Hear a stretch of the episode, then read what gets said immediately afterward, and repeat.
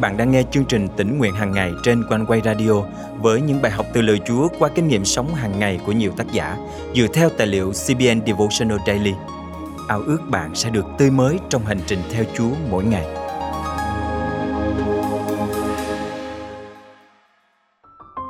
Nếu bạn đã từng trải qua nỗi đau mất người thân, bạn sẽ hiểu đó là một cảm giác chẳng dễ dàng gì để vượt qua. Nhưng khác với những ai quan niệm chết là hết, cơ đốc nhân chúng ta có niềm hy vọng lớn nơi sự sống đời đời trong cứu Chúa Giêsu. Vì thế, khi phải tạm chia xa người thân yêu trên đất này, chúng ta vẫn có thể tiếp bước mạnh mẽ với niềm hy vọng được xâm hợp cùng nhau với Chúa trên thiên đàng một ngày không xa. Hôm nay, ngày 1 tháng 11 năm 2022, chương trình tính nguyện hàng ngày thân mời quý thính giả cùng suy gẫm lời Chúa với tác giả Daphne Delay qua chủ đề Trong ký ức thân thương Thưa anh em, chúng tôi không muốn anh em không biết về những người đã ngủ, để anh em không đau buồn như người khác không có hy vọng. Vì nếu chúng ta tin Đức Chúa Giêsu đã chết và sống lại, thì cũng vậy, Đức Chúa Trời sẽ đem những người ngủ trong Đức Chúa Giêsu đến với Ngài. Thessalonica nhất chương 4 câu 13, 14 Bà tôi mất khi được 90 tuổi. Tôi đã suy ngẫm về câu kinh thánh này vài ngày sau khi bà qua đời. Khi nói về sự ngủ, Kinh Thánh muốn đề cập đến những người đã qua đời về mặt thể xác. Còn từ chết hoặc sự chết trong Kinh Thánh thường nói về sự chết thuộc linh hoặc tình trạng bị chia cắt khỏi Đức Chúa Trời. Điều đó có nghĩa là một người có thể còn sống về mặt thể chất và thậm chí sống rất khỏe mạnh, nhưng đồng thời cũng có thể đã chết về mặt tâm linh, nghĩa là họ bị tách khỏi Chúa. Sư đồ Phaolô không muốn chúng ta không biết hay thiếu hiểu biết. Phaolô nói rằng Ông không muốn chúng ta thiếu hiểu biết về những người đã ngủ hoặc đã qua đời như những người không có hy vọng. Tôi vui mừng tạ ơn Chúa vì bà tôi tin Chúa. Vài đêm trước khi bà qua đời, tôi hỏi bà rằng liệu bà có bao giờ nghĩ rằng lớn lên tôi sẽ trở thành một diễn giả không? Bà không thể nói chuyện, nhưng cả hai chúng tôi cười vui cùng nhau khi nghe ý tưởng đó. Bởi vì cuộc đời là thế, không quan trọng bạn bắt đầu từ đâu, mà quan trọng là bạn sẽ kết thúc như thế nào bà đã góa chồng suốt 37 năm, tương đương với độ tuổi của tôi. Ông qua đời hai tuần trước khi tôi ra đời. Bà vẫn kiên định và mạnh mẽ. Ngoài chồng, bà còn mất một người con gái, hai con trai sơ sinh và một số anh chị em khác. Nhưng như Phaolô đã viết, chúng ta không cần phải đau buồn như người khác không có hy vọng. Là cơ đốc nhân, chúng ta có hy vọng. Vâng, thật khó chấp nhận nỗi đau chia cắt chúng ta khỏi những người thân yêu trên đất này. Nhưng thật lòng tôi không thể tưởng tượng làm sao mình có thể chịu đựng được nỗi đau chia ly nếu không có Chúa Thánh Linh của Đức Chúa Trời hằng sống luôn ngự trong lòng những người tin cậy Ngài. Khi cầu nguyện cho anh em, chúng tôi luôn cảm tạ Đức Chúa Trời, Cha của Chúa chúng ta là Đức Chúa Giêsu Christ, bởi niềm hy vọng đã dành sẵn cho anh em ở trên trời. Điều mà trước kia anh em đã nghe trong lời chân lý là tiên lành đã đến với anh em. Colossae chương 1, câu 3, câu 5 hy vọng tự nhiên khác với hy vọng thuộc linh. Với hy vọng tự nhiên chúng ta có thể thất vọng. Nhưng với hy vọng thuộc linh chúng ta có được sự tự tin. Và đó thực sự là ý nghĩa của từ hy vọng. Một kỳ vọng đầy tự tin về những điều sắp xảy ra. Đây là lý do tại sao kinh thánh chép đức tin là sự xác quyết về những điều mình đang hy vọng là bằng chứng của những điều mình chẳng xem thấy. Hebrew chương 11 câu 1 và theo gương Abraham, tổ phụ đức tin của chúng ta chúng ta phải tin vào niềm hy vọng thuộc linh, trái với hy vọng tự nhiên. Roma chương 4 câu 18 nhưng hãy nhớ rằng, niềm hy vọng thuộc linh không ngăn được nước mắt hay nỗi đau mất mát của chúng ta. Chúng ta chỉ được an ủi khi biết rằng những người thân yêu đã ngủ đang được ở với Chúa Giêsu và chúng ta sẽ lại xâm vầy với họ vào một ngày nào đó.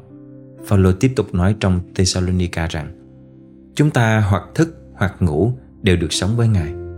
Thessalonica nhất chương 5 câu 10 Vì vậy, chúng ta không cần phải băn khoăn tự hỏi những người thân yêu của mình đang ở đâu.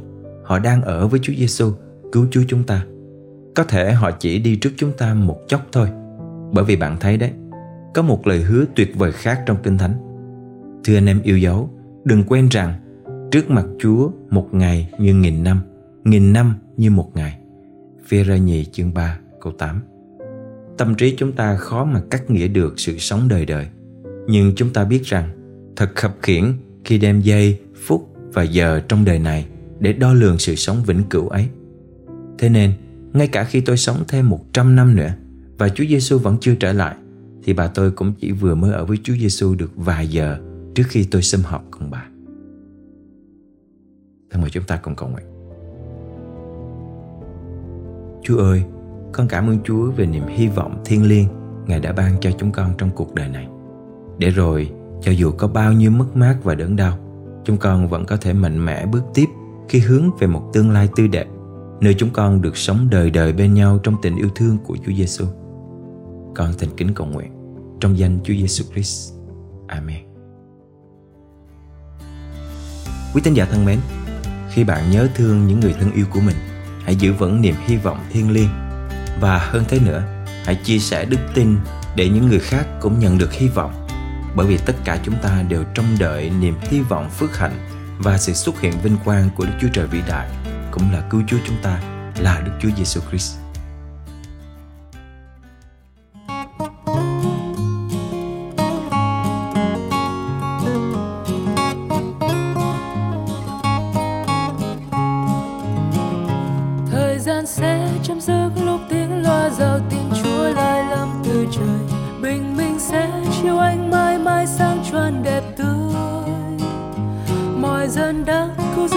Lúc bay lên vui nhóm bên kia bờ rồi. Giờ danh sách khơi sương mừng nghe Giêsu gọi tôi. Bình minh sáng ra lúc kẻ chết trong Giêsu sống, bước ra một phần, được vinh hiến giống Chúa đã sống, chẳng sai một phần.